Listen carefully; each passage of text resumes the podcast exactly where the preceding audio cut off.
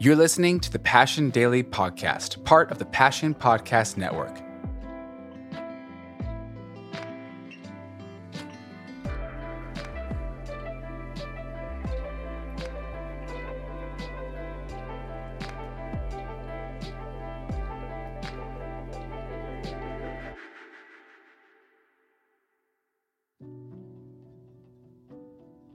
To this major dilemma. There's this massive offer. This is where life changes in verse 4. It opens in my translation and it says, But because of his great love for us.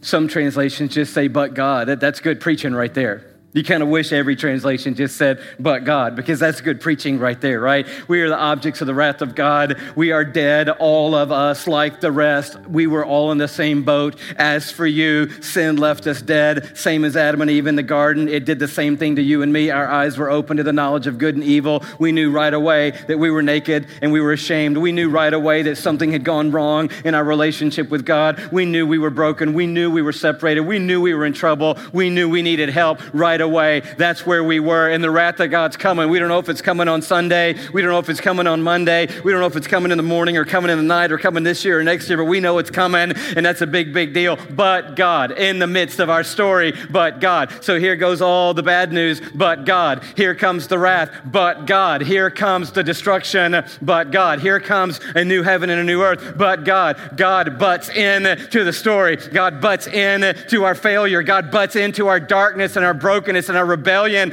and all of our foolishness. He says, Hey, I know it sounds terrible that the wrath of God is coming uh, on all the sons of disobedience. That's what it says later in Ephesians chapter 4. But God, the story doesn't end there. The story just begins there because God intervenes, God intersects, God interjects himself into the story. But God, and then he says, Oh, let me tell you about God. God he has a great love for you. Hello, can you just celebrate that today? God has a great love for you.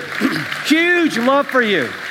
And moreover, he is rich in mercy. In other words, he makes Warren Buffett look like a kid with a piggy bank when it comes to his wealth of mercy. He's got mercy in the quadrillions of dollars worth of mercy, in the eons, the far as the east is from the west kind of mercy. He's got a lot of mercy. So you got two things going for you. You got some things going against you. You're dead. That's the problem.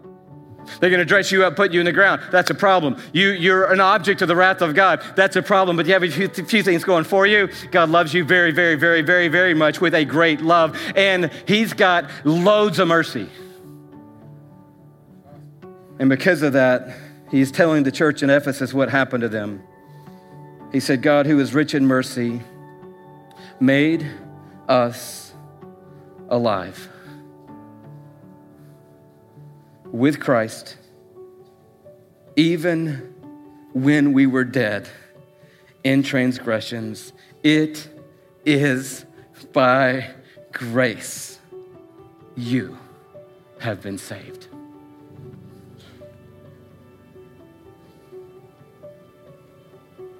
You want some more? And God raised us up with Christ and seated us with him in the heavenly realms in Christ Jesus, in order that in the coming ages he might show the incomparable riches of his grace expressed in his kindness to us in Christ Jesus, for it is by grace you have been saved. He just said that. I know, isn't that awesome? He's like getting that in two times in two verses. It is by grace you have been saved. The wrath was coming, but God. You were dead, but God. You had no way out, but God. You had no way to help yourself. You can't even put the nice clothes on yourself when you're dead or lower yourself in the ground. You have to have other people do that for you. But God, He did something for you when you were dead. And that is that He raised you up with Christ. and seated you with him in the heavenly realms in Christ Jesus, so that in the coming ages he might show off the amazing grace that he alone has in Christ and in you. That you could be a trophy of the grace of God for all time, because it is by grace you have been saved through faith. And this not from yourselves, it is the gift of God, not by works so that no one can boast. For we're God's workmanship, created in Christ Jesus to do good works, which God prepared in advance for us to do.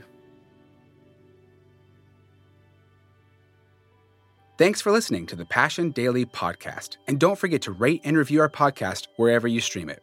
You can also subscribe to the Passion City Church and Passion City Church DC podcasts for our full messages every Monday.